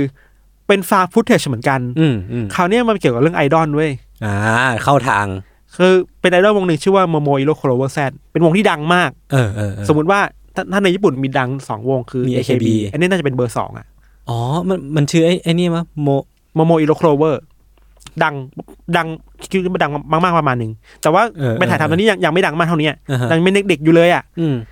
ประมาณว่าเด็กกลุ่มเนี้ยมันมันต้องทำมิชชั่นอะไรบางอย่าง เพื่อให้ตัวเองดังได้ อ๋อ ต้องไปต้องไปบ้านผีสิงต้องไปอาถรรพ์อะไรเงี้ย อ่าฮะ มันก็ อ่าฮะ ตัดทีมข่าวทีมเนี้ยมันก็ตามไปดูว่า เวลาเด็กกลุ่มเนี้ยไปบ้านผีสิงไปโรงเรียนผีสิงเจออะไรบ้างอะไรเงี้ย ก็คือทำยังไงก็ได้ให้ตัวเองดังจนถึงเขาต้องไปบ้านผีสิงเลยเหรอ เออเหมือนต้องไปทำพิธีกรรมอะไรบางอย่าง เออ เพื่อให้ เออ ดังอ่ะสุดท้ายก็ดังจริงอ่ะ อืม เรื่องมันก็แบบมันก็มั่วไปเรื่อยว่านี่ดังเพราะทำพิธีนี้ไงแต่จริงไม่ใช่ของมันดังเรื่องตัวมันเอง เออเออเออเออเออเออ ก็สนุกดีครับ อันนี้คือฟาฟุตเชดสองเรื่องเนาะ เวลาเราพูดถึงฟาฟุตเทจอะพี่ คืออ ม เวลาตอนผมเคยเรียนคอร์สมาร์เก็ตติ้งคอร์สหนึ่ง คือมันมันเอาไอ้เรื่องเคสตัดดี้ของแบร์บิชโปรเจกต์เนี่ย อืม มาบอกว่าจริงๆแล้วมันเป็นหนังต้นทุนต่ำมาก ๆ ใช่ แต่ว่ามันได้รีเทิร์นกลับมามหาศาลอะกี่ร้อยเท่าก็ไม่รู้อะ อืม ทั้งทั้งที่มันเป็นแค่หนังที่แบบเอาฟุตเทจมาเรียงต่อกันอะ ใช่ใช่ แต่ว่าด้วยคำโปรยของมันอะมันเขียนไว้ว่ามีเด็กกลุ่มหนึ่งเข้าไปในบ้านแห่งนี้สักอย่าง แล้วก็ไปเจอฟุตเทจและเนี่ยคือสิ่งที่เขาเจอ เอ คือมันเขียนไว้แค่นี้นะ เออเออ แล้วมันก็คือสิ่งที่เขาเจอคือสิ่งที่อยู่ในหนัง เออ ไอเนี่ยมันทำให้คนมันสนใจแบบเยอะมากๆ เออ มันชอบมีสตอรี่แบบเป็นวิดีโอลึกลับ เออ ไอ้โทษทีมันเป็นวิดีโอที่ลึกลับ หาไม่เจอ อืม เออแบบอยู่ดีก็หาออกมาเองอะไรอย่างเงี้ยครับ เออ มันทำให้สตอรี่มันของวิดีโอเนี่ยน่าสนใจมากขึ้นอ่ะ อืม อย่างไอโนโลอีเนี่ย อือฮึ ก็โปรยแบบนี้แหละ อืม คือโปรยประมาณว่า มีการค้นพบวิดีโอนี้ เออ ถ่ายทำโดยอันนี้ เออ ซึ่งตอนนี้ไม่รู้คนนี้หายไปไหนแล้ว เออแม่งแม่งโปรยแบบ พลังของ copywriting จริง ๆ อ่ะ โปรยซะ โอ้โหกูไม่ดูไม่ได้ละ ครับ ครับ อันนี้คือสองเรื่องแรก อีกเรื่องหนึ่งก็เป็นฟาร์มฟุตเทจเหมือนกัน แล้วก็ อ่าฮะ เป็นมีไอดอลด้วยเหมือนกัน เออออ เราไม่รู้ว่าบังเอิญเนอะอะไรแต่ว่ามันมีไอดอลเข้าไปเกี่ยวในหนังที่เราเลือกมาหลายเรื่องมากเลย อ่ะ เรื่องเนี้ยชื่อว่า POV a Curse Film ฮะ อือหือ POV แล้วก็ A point of Curse view Film เนี่ยเหรอ ใช่ใช่มีเทรลเลอร์ใน YouTube โอ เค พูดอย่างนี้แล้ว กัน โอเค คือว่าเรื่องเนี้ยมันเริ่มต้น มันก็เป็นหนังที่ทุนไม่ค่อยเยอะมากเหมือนกันนะ เออหนัง แต่เราคิดว่าฟาร์พุทเซชมันตัดสินกันที่ความฉลาดของการนำเส เอน อ อ ใช่ใช่ใช่ เว้ยมึงมึงก็ว่ามึงกะเก่งแค่ไหนในการนำเสนออะ อยู่ที่ไอเดียล้วนๆเลยอ่ะ ใช่แล้วไอเดียของไอ้เรื่องเนี้ยในตอนแรกมันเท่มากเลยคือว่า มันเริ่มต้นรายการด้วยกันเป็นรายการที่มีเด็กผู้หญิงไอดอลสองคน อืมอืม มานั่งจัดรายการทีวีในสตูดิโออะแล้วก็พูดเมาส์มองกันไปเรื่อยสวัสดีชื่ออะไร วันนี้ได้มีแขกรับเชิญคนนี้นะ อือหือ แล้วก็รายการก็บอกว่าเนี่ย วันเนี้ยรายการเราจะมาเปิดคลิปผีกัน อืม แล้วก็ข้างหลังจะเป็นแบบทีวีใหญ่ อืม ๆ จอหนึ่งอะ อืม คลิปแรกที่เปิดมา มันเหมือนจะไม่มีอะไรเลยเว้ย อืม คือว่าอันนี้พูดได้คือแบบมันเป็นซีโนซิสเนาะคือว่า เปิดมาด้วย เป็นภาพห้องน้ำอะ อ่าฮะ เป็นภาพห้องน้ำนิ่งๆอะสมมติเวลาเราห้องน้ำไปแล้วเรายืนยืนอยู่ตรงกลางห้องน้ำอะมันจะมีสองฝั่งหรือปะ อืม แล้วมีประตูเยอะๆเรียงกันอ่ะสองฝั่งอ่ะไอ้กล้องเนี่ยมันก็เหมือนจะแช่นิ่งไว้ในหน้าห้องน้ำอ่ะ อ่าฮะ แล้วผ่านไปสักประมาณสองสามนาทีอ่ะไอ้ห้องหลังสุดอ่ะ ประตูมันก็เริ่มเปิดมาเว้ย เออ แล้วกล้องเนี่ยแทนที่มันอยู่นิ่งๆอ่ะมันกลับเดินเข้าไปหาประตูนั้นอ่ะ เออ แล้วก็ฉายเข้าไปในประตู อ่าฮะ ก็ไม่เจออะไร เออ แล้วก็มันจะมีเสียงทีมงานที่แบบพูดแบบออกอากาศว่า เฮ้ย นี่ไม่ใช่เทปที่เราเตรียมมานี่ อ้าวชี้ เอออะไรเงี้ยอะไรเงี้ย เออ แล้วมันก็เล่นต่อไปอีกสักพักหนึ่งเว้ยคือ น้องที่เป็นพิธีกรบอกว่าเนี่ยเดี๋ยวมาดูเรามาดูภาพรีเพลย์กัน อ่าฮะ พอรีเพลย์อีกทีหนึ่งอ่ะ มันก็ฉากเดิมเลย ห้อง ครับ น้ำห้องเดิมเลย เออ ประตูหลังสุดเปิดออกมา แต่คราวเนี่ยประตูที่มันเปิดอ่ะ มันมีมือผู้หญิงอ่ะ อืม แนบมาด้วยอ่ะ อืม เหมือนมีคนอยู่ในห้องน้ำอ่ะ เออ นี่ก็ช็อกกันใหญ่เลยอ่ะ เออ แล้วก็กล้องเข้าไปดูในห้องน้ำก็ไม่เจออะไร มันเปิดด้วยแบบเนี้ย เออ แล้วก็มันเปิดภาพอีกหลายภาพในโรงในโรงเรียนที่มันแบบน่าจะเป็นโรงเรียนผีสิงอะไรเงี้ยครับ อือฮึ เช่นแบบ มีภาพผู้หญิงคนหนึ่งอยู่บนดาดฟ้า เออ ตอนแรกเห็นแค่เท้าอ่ะ แล้วผู้หญิงคนเนี้ยกำลังเดินเข้าไปในขอบด่านฟ้าของ ก็คือเป็นเป็นเป็นเป็นขอบที่มันนูนสูงขึ้นมานิดนึง เอ ป่ะ อเหมือนโรงเรียนญี่ปุ่นอ่ะ เออเออเออ ที่คนชอบเป็นด่านฟ้ากันอ่ะ เออ แล้วกล้องจากที่มันถ่ายถ่ายเท้าอ่ะ อ่าฮะ มันก็ค่อยเงยขึ้นมาเห็นหน้าผู้หญิงเห็นคางอ่ะ เออ แล้วก็มีเสียงหัวเราะ น่ากลัว แล้วก็จบ เออเออเออ คือเรื่องราว โอ้ยช็อตมัน สิบห้านาทีแรกคือแบบเนี้ย โอ้ยช็อตมันครีเอทีฟมากเลยอะ โคตรเก่งเลย เออ หรือว่า โอ้ ฟาร์ฟุตเทจมันต้องวัดกันที่อย่างเนี้ย คือผมชอบการที่ใช้ฟุตเทจห้องน้ำแบบเดิม เออ สฉายสองรอบติดต่อกัน เออเออ แต่ว่าครั้งที่สองอ่ะ มีลิ t เ l e d ดีเทลซึ่งมันต่างไปอ่ะ ใช่ แล้วนั่นน่ะ ใช่ ทำให้มันขนลุกอ่ะ เออแบบเชื่อคิดได้ไงวะ เออเก่งว่ะ ไอการทำภาพซ้ำๆแล้วเกิดขึ้นที่เปลี่ยนไปอันเนี้ย อืม มันคือกิมมิคที่เก่งมาก ใช่เก่งเก่งเก่ง อันนี้คือแนวผีเนาะ เออ หลังจากนี้ไม่มีผีแล้ว พี่แต่เราไม่เล่าเรื่องผีไม่ใช่เหรอ ใช่หลังจากนี้ไม่มีผีแล้วเราแค่บอกว่า มันเป็นแนวสยองขวัญที่มันน่าสนใจ เออ เรื่องต่อมาครับเป็นหนังเขาเรียกว่าเป็นหนังแนวเขาท์อะ หนังเขา หนังเขาท์ที่ไม่ใช่ลัทธิหนัง เออหนังเขาท์ แต่ไม่ใช่ลัทธิแหละมันคือหนังที่แบบเลดอาสิบ ห แป นั ด ง บวกที่โหดๆหน่อย หนังเถื่อนเห็นเลือด เออเออ อืม เรื่องนี้ก็ดังเลยคิดว่าหลายคนเคยเคยดูเคยเห็นผ่านตามาแล้ว มันชื่อว่าซูซายคลับ ซูซายคลั เค บ ยได้ยินปะ เคยได้ยิน แต่ไม่เคยดูผมไม่ชอบดูอะไรพวกนี้เลย มันมันมีฉากที่คนพูดถึงเยอะมากคือฉากที่เด็กผู้หญิงเรียงกันหน้าสายรถไฟแล้วก็โดดลงรถไฟอะ หรอ เออ มันก็เริ่มต้นด้วยฉากแบบนั้น แล้วก็เอาสิ่งนั้นอยู่ในเทรลเลอร์ไว้ย ทำไม โอ้เป็นผมผมก็ไม่กล้าดูต่อป่าวะ โคตร พี่ โหดเลยโคตรโหดเล แม่ ย งโหดไปอ่ะ อันนี้เราดูเมื่อสิบปีที่แล้วตอนอยู่ประมาณปีหนึ่งอะไรเงี้ย อืม แล้วก็ คือมันเริ่มต้นเหตุการณ์แบบนี้แหละ เป็นหนังใช่ไหม เป็นหนังเป็นหนังชื่อว่า Suicide Club หรือว่า Suicide Circle ครับ แล้วสุดท้ายแล้วพอเกิดเหตุขึ้นน่ะ มีเด็กตายที่เป็นแมสซูซายครับ อืม ตำรวจก็เข้ามาสืบสวนคดี อืม พอสืบสวนไปก็พบกับดีเทลที่มันแปลกๆขึ้น เช่น ทุกครั้งที่มีเหตุการณ์แบบเนี้ยมันจะมีกระเป๋า เออ ทิ้งไว้ใบหนึ่ง เออ แล้วพอเปิดกระเป๋าออกมา ข้างในนั้นกระเป๋าจะเป็นแบบ เป็นหนังมนุษย์อะ ที่ถูกเย็บเรียงกันอ่ะ อื้อหือ เป็นเมตรสองเมตรอ่ะ อืมอืมอืม เออ มันก็เป็นปริศนาว่ามันคืออะไร มัน เออ คือหนังของใคร อ่าฮะ แล้วทำไมคนกลุ่มนี้ต้องฆ่าตัวตายกันเป็นแบบนัดกันมา เออ ตำรวจก็ไปสืบสวนมากขึ้นเรื่อยๆครับ อันนี้เราคงต้องสปอยแหละ คือว่า พอตำรวจสืบไปเรื่อยๆอ่ะผมว่า อืม มันมีลัทธิอะไรบางอย่าง ที่เป็นศูนย์กลางของ อ๋ออั อันนี้อยู่ เออ เช่นต้องโทรเข้าไป อืม แล้วจะเจอใครอยู่รับสายอะไรอ อื ย่าง ม เงี้ย อืม แล้วก็ แล้วเบื้องหลังของไอ้คดีฆ่าตัวตายเหล่าเนี้ยมันเกิดจากที่ไอดอลกลุ่มหนึ่งอ่ะ อ่าฮะ ส่งสัญญาณออกมาไอดอลอีกแล้ว ไอดอลอีกแล้ว คือว่าในในเรื่องนี้มันจะมีไอดอลกลุ่มหนึ่งเป็นเด็กผู้หญิงเด็กๆเลยอะ ครับ ร้องเพลงนู่นนี่นั่นอะใน อ่าฮะ ในเพลงมันจะมีรหัส เออเอออ๋อ เช่นสัญญาอะไรบางอย่างให้โทรไป โอ้ หาฉันนะ เชี่ยเออ วงนี้ชื่อวงเมลมีอ่ะเมลที่แบบส่งอีเมลหาฉันสิ โอ้ชัดเจน ชัดเจนมากอะไร แต่ เงี้ ถ้าย ไม่ได้คิดอะไรเนี่ย มันก็เป็น เออ ชื่อวงปกติ เออ แต่สุดท้ายแล้วอะพอพอตัวเอกโทรไปหาไอ้ อืมอืม กลุ่มเนี้ยนี่สปอยอีกแต่ก็ได้คือว่า ตอนจบก็บอกว่าอ๋อไอ้ซูซายคลับลัทธิมันไม่มีหรอก อืม มันแค่กลุ่มเด็กกลุ่มหนึ่งอะ อืม ที่แบบ ชวนคนมาตั้งคำถามว่าเออแล้วชีวิตเราอยู่ไปเพื่ออะไรอะ เออ หรือว่า เออเออเออ คือจริงๆเราอันนี้เราวิเคราะห์ไปเองว่าหนังมันพูดว่ามันพูดถึงปัญหาในสังคมญี่ปุ่นอะ ที่มันแบบแข่งแก่งแย่ง เออ ชิง เออ ดีกัน เครียดสูง มันเราอะเชื่อมั่นมากๆเลยว่ามันไม่ใช่หนังที่สนับสนุนให้คนฆ่าตัวตายอะ อ่า แต่มันพูดถึงปัจจัยที่ทำให้คนไปนำสู่ฆ่าตัวตายได้อะ อ๋อ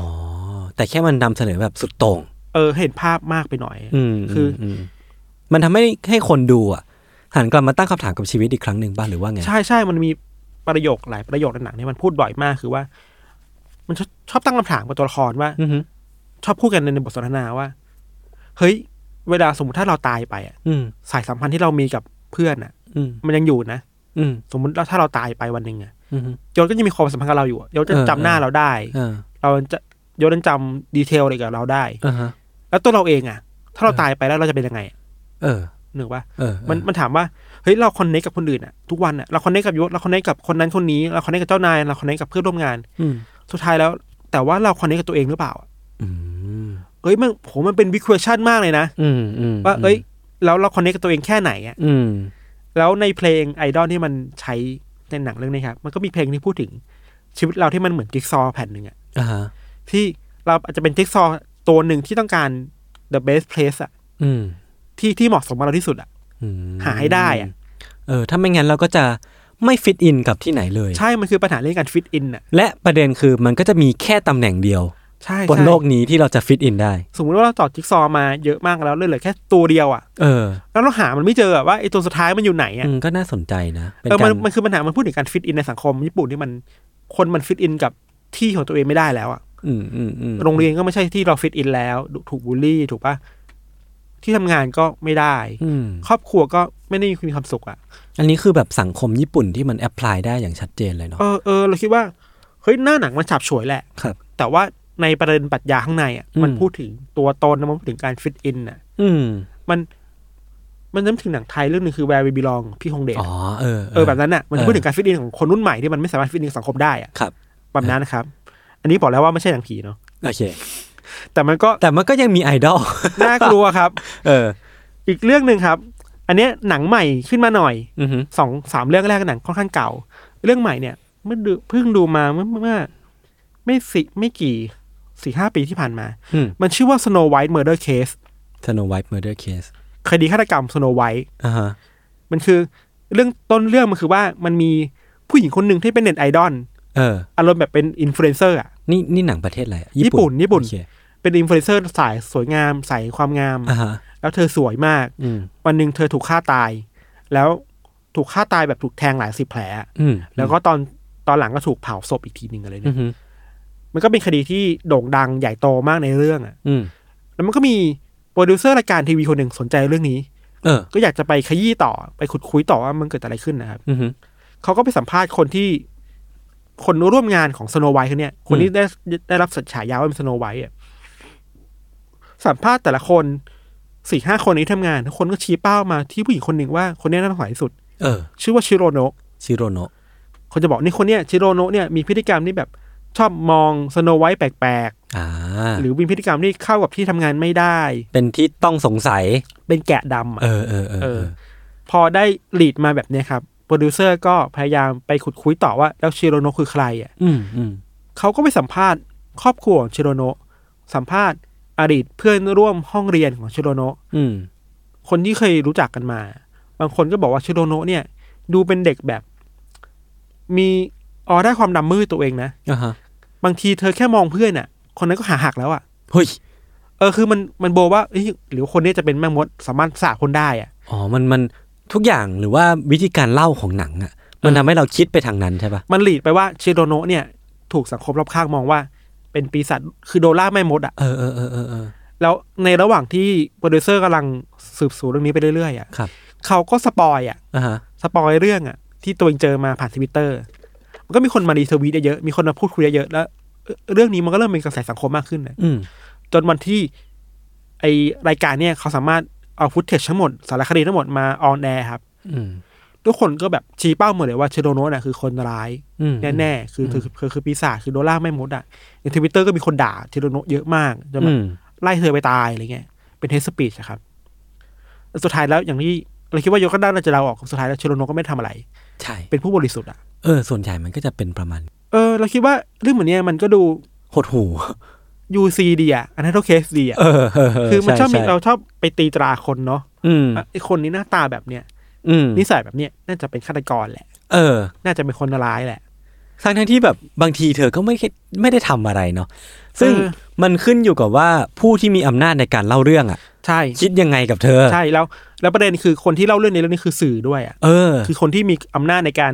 นำเสนอความจริงให้กับประชาชนน่ะ อืมอืม แล้วเราเองก็เป็นนักข่าวเวลาเราอินกับเรื่องนี้เป็นพิเศษไง เออ แล้ว เวลาเราพูดถึงอะไรอยู่เนี้ยมันเคยมีหนังเรื่องหนึ่งญี่ปุ่นคลาสสิกมากอ่ะที่ราโชมอนอ่ะ อืมอืม เคยดูปะ ราชมอนราชมอน ที่มันพูดถึงคดีคดีหนึ่ง ไม่ แล้ว เคยดู แต่ว่า แต่ว่า ราชวงศ์คือพูดถึงว่ามันมีคนตายแล้วตัวละครพูดถึงความจริงเรื่องเดียวกันยังไงบ้างอะ เออเออเออ แต่ละคนก็จะมีความจริงในเวอร์ชันของตัวเองอะ อันนี้มันหนังคลาสสิกเลยใช่ปะ คลาส ที่แบ สิ บ กมาก ที่แบบพวกอาจารย์จะชอบแนะนำให้ดูปะ ใช่ คือถ้าเป็นเราคิดว่าถ้าเป็นนักเรียนที่เรียนฟิล์มอะ อืม น่าจะต้องเคย ไฟ ดู บังคับอะนั่น เออ รัฐนุนราชมอนของ เออ อากิระคุโรซาวะมั้งนะครับ แต่ว่าราชมอนมันก็เกิดขึ้นมาหลายสิบปีแล้วอะ อืม แต่พอมันมายุคสมัยเราอะครับ เราคิดว่าราชมอนเอฟเฟกต์อะมันเปลี่ยนไปอะแล้วมันน่ากลัวกว่าเดิมอะ ยิ่งอำนาจของการเป็นสื่ออะ เออ หรือว่าอำนาจในการกระจายข่าวแม่งไปอยู่กับคนทั่วไปได้มากขึ้นอ่ะ เออคือ มันไม่ได้ถูกจำกัดอีกต่อไปแล้วอ่ะ ใช่ คือในราชมอนน่ะ ตัวละครสมมติมีห้าตัว อืม ห้าคนก็มีความจริงในแบบของตัวเองห้าคนนะ เออ แต่ว่าในยุคสมัยเนี้ยสื่อหนึ่งคนสามารถรวมเอาความจริงของทุกคนอื่นๆน่ะ เป็นล้านอ่ะ เป็นล้านได้ เอ อะ อ แล้ว และกระแสสังคมมันแรงมากนึกออกปะ ครับ มันสามารถเทไปได้อะ อ่าฮะ ว่าโอเค ถ้าเริ่มต้นด้วยกระแสแบบนี้ เราควรจะเทไปทางนี้ดีนะ เออ เพื่อเอายอดไลค์เพื่อเอายอดรีทวีต ไอ้กระแสเนี่ย น่ากลัว ล่าไม่มดไงมัน อืม ความน่ากลัวแบบนี้แหละ คือจริงๆ คือผมอ่ะ เคยลบแอป Facebook ไปหลายรอบมากอะคือผมอ่ะ เป็นคนที่ไม่ชอบพฤติกรรมการล่าแม่มดแบบสุดๆอ่ะ เออ แบบไม่ชอบเลยอะเห็นแล้วรู้สึกว่าเนกาทิวิตี้มาก เออ ๆ ซึ่งบางทีมันก็ห้ามไม่ได้ คือมันก็เกิดไปแล้วอะเราเราก็ไม่รู้จะทำไง แล้วก็แค่เอาตัวเองออกมา คือมันมันเห็นแล้วหดหูอ่ะ อืม คือบางทีเราเราควรจะมีสติยั้งคิดนิดนึงอ่ะ อืม ว่า เอ้ยเราควรจะไปตามเขาดีไหม เออเออ มันมันมีมูลมูลเหตุความเป็นจริงขนาดไหนในเรื่องนี้อะเออ เวลามันเกิดกับสายแบบเนี้ยครับ เรานึกถึงเรื่องนี้เราเคยคุยกันในเคสคดีที่อังกฤษอะปัญหาคือเรื่อง confirmation bias อะ ใช่ อันเนี้ยน่ากลัวมาก คือสมมุติว่าเรามีภาพในใจว่าคนคนเนี้ยไม่ดี ใช่ เราก็พยายามหาข้อมูลมาคอนเฟิร์มความเชื่อตัวเองว่า เอ้ยไอ้นี่มันไม่ดีจริง แล้วพอเราได้ข้อมูลนั้นเสร็จปุ๊บ เราก็จะตัดข้อมูลอื่น ๆ ทิ้งไปเลย ใช่ใช่ ที่เป็นด้านที่มันไม่ได้ตรงกับที่เราต้องการ ๆ อันนี้อันตราย อันนี้เป็นเอฟเฟกต์ที่ได้รับการพิสูจน์แล้วว่ามีจริง เออ ซึ่ง จริง การรองรับหรือว่าการมีมาตรการป้องกันมันก็คือมีสตินั่นแหละพี่ ๆใช่ อื ครับ ม ใช่ครับ ก็มีอยู่ประมาณสี่ห้าเรื่องเนะครับ เออ มันเป็นญี่ปุ่นแล้วเป็นไอดอลหมดเลย โคตรพี่ทัน เออแม่งแม่งชัดมากเลยว่าตัวละครของพี่ทันแม่ง แบบโตมายังไงอ่ะ ดูอะไรมา กลายมาเป็นพิธีกรอันเดอร์เคสได้ยังไงอ่ะคือแบบผมไม่สงสัยละ จริงๆอ่ะมันมีหนังเรื่องนี้เราเคยแนะนำไปเมื่ออีพีก่อนหน้านี้ชื่อว่าคลีปปี้อ่ะ อ่าอ่า ที่เป็นเพื่อนบ้านที่น่ากลัว ครับ อันนี้ก็สนุก อืม อยากมาแนะนำอีกทีว่าดูได้ อือหือ ไม่มีผี อืม เป็นคดี ไม่ใช่คดี เป็นเรื่องราวที่ เราอยู่ในบ้านหลังหนึ่งแล้ว อยู่ดีๆก็มีเพื่อนบ้านคนใหม่มา อือหือ แล้ว เด็กผู้หญิงในบ้านหลังนั้นน่ะ วันหนึงมาบอกเราว่า เฮ้ย คนที่เป็นพ่อเขาอะที่เห็นน่ะ ไม่ใช่พ่อนะ เออ มันเริ่มจากอะไรแบบนั้นอะ เออน่ากลัวดี เออเออ คือหนังเรื่องคลิปปี้เนี่ยกำกับโดยผู้กำกับที่ชื่อว่าคิโยชิคุโรซาวะ อืม คนเนี้ยเก่งหนังเรื่องสยองขวัญมาก มากเลยเหรอ โคตรเก่ง เขากำกับเรื่องอะไรบ้างอะ เคยดูเรื่องไคโลปะ ไคโร ชื่อภาษาไทยแปลคือผีอินเทอร์เน็ต ไม่เคยดู มันจะเป็นสตอรี่ประมาณว่า เอ้ยหรือเคยดูวะ มันมีเว็บไซต์เว็บหนึ่งที่เราเข้าไปเห็นจะมีมีภาพคนฆ่าตัวตายในเว็บอะ เอ้ยเหมือนเคยดู เออ แล้วถ้าจัดการได้คือต้องเอาเทปสีแดงมาปิดห้องอะ อืม อันเนี้ยคือโคตรน่ากลัวเลย อืมอืม หรือว่าอีกเรื่องหนึ่งพูดถึงเขาเราไม่แน่ใจว่าชื่อเรื่องอะไรแต่ว่าสตอรี่คือว่า มันเกิดเหตุคดีฆาตกรรม แล้วมันมีคนคนหนึ่งอะเป็นซีรีส์คิลเลอร์ อ่ะฮะ แต่ไม่ได้ลงมือฆ่าตัวเองนะ เออ คือสมมติว่าคนคนนี้เราเป็นเราเราเป็นไอ้ตัวละครเนี่ยเราจะไปคุยอะไรบางอย่างกับยศอะ อ่ะฮะ แล้วยศอะจะไปฆ่าคนอื่นเว้ย เป็นไอ้นี่เหรอเป็นเท็ดบันดี้เหรอ เหมือนเป็นมาสเตอร์มายอะ เออเออ สามารถไปปั่นหัวคนอะ อือฮึ ด้วยคำพูดอะไรบางอย่างให้คนเนี่ยไปฆ่าคนอื่นหรือฆ่าตัวตายได้อะ เออเออ โคตรสนุกเลย แล้วก็อีกเรื่องหนึ่งคือ เราคิดว่าเนี่ยไม่ไม่ได้สยองขวัญมากแต่ว่าเป็นหนังดัง อือฮึ โตเกียวโซนาต้า อืมอืม ที่เป็นครอบครัวแบบ ชื่อเหมือ ที่ น ผูกพังอะ ชื่อเหมือนหนังรักเลยนะ อันนี้ได้น่าจะได้คานปีไหนไม่รู้ เหรอ ครับ แล้วก็อีกเรื่องหนึ่งของคิโยชิคุโรซาวะที่เราชอบมากชื่อว่า p e n a n c e เป็นซีรีส์ในในทีวีมีสี่ห้าตอน อ่าฮะ มันพูดถึงคดีที่มันเคยมีเด็กกลุ่มหนึ่ง อืม วัยประถมอะไปเล่นที่โรงเรียนด้วยกันห้าคน อืม เรามีเด็กคนหนึ่งชื่อเอมิลี่ อืม เอมิลี่คนเนี้ยถูกผู้ชายคนหนึ่งลักพาตัวไป อืม แล้วสุดท้ายเอมิลี่ก็ถูกฆ่า อืม แต่แม่เคืองมากว่าเด็กสี่คนที่เหลือ อืม ไม่ได้บอกความจริงอะไรเลยอ่ะ อืม คือไม่ยอมบอกว่าผู้ชายคนนี้คือใครจำหน้าไม่ได้ อืม มีวันหนึ่งที่เป็นวันเกิดของเอมิลี่อ่ะที่หลังจากเธอตายไปแล้วอะแม่ก็มาบอกว่า สิ่งที่พูดเธอทำอ่ะมันจะอยู่กับเธอตลอดไปนะ อืม แล้วไอ้ปมเนี่ยมันก็ทิ้งทิ้งปมไว้กับอีกสี่คนอ่ะ เออเออ เลื่อยมาเว้ย โอ้ยมันจริงมันมีความอะไรบางอย่างคล้ายคอนเฟชชั่นเหมือนกันนะ ทิ้งปมไว้ใน เพราะว่าอะไรรู้ป่ะ เออ คนเขียนคนเดียวกัน อ้าวเหรอ คือคานาเอะมินาโตะเหมือนกัน โอ้โห เออเออเออเออ เราถึงบอกว่าคิโยชิโรซาวะเก่งมากแล้วอะแล้วเอา เออ ของมินาโตะมาใส่อีกอะ อืมม คือคือเก่งไปใหญ่อะ อืม ครับ อืมอืมอืม นี่ก็สนุกดีครับ ครับผม ประมาณนี้ครับ ที่เรื่องที่เราหยิบมา โอเค วันเนี้ยก็น่าจะเต็มอิ่มกันก็คือก็น่าจะพอรู้ว่าผมกับพี่ทันเนี่ย แต่ละ เป็น ค คน น แบบไหน แต่ละคนคือก็ก็ไม่ได้เหมือนกันขนาดนั้น แต่ว่าจริงๆแล้วก็มีจุดร่วมกันก็คือชอบชอบในเรื่องราวแปลก อืม ๆ เรื่องราวลี้ลับ อย่างที่เป็น UC อย่างทุกวันนี้นี่แหละ แต่ว่าจริงๆแล้วที่อยากทำเอพิโซดนี้ขึ้นมาก็คืออยากฟังของทุกคนด้วย ใช่ ว่าแต่ละคนก็มีเรื่องที่ชอบ มีหนังที่ดูก็มาแนะนำกันได้ ครับ พวกเราก็จะไปตามดู ครับ หรือว่ามีพอดแคสต์ที่ชอบฟังที่ไม่ใช่ Entertainment Case ก็ก็ก็ก็มาเมนบอกกันได้ ครับ อยากฟังอยากฟังครับผม ครับผม วันนี้พวกผมก็ลาไปก่อน ติดตาม Entertainment Case ต่อได้ในอีพิโซดต่อ ๆ ไป ทุกช่องทางของ s ซ m o n Podcast เช่นเคยครับผม สวัสดีครับ สวัสดีครับ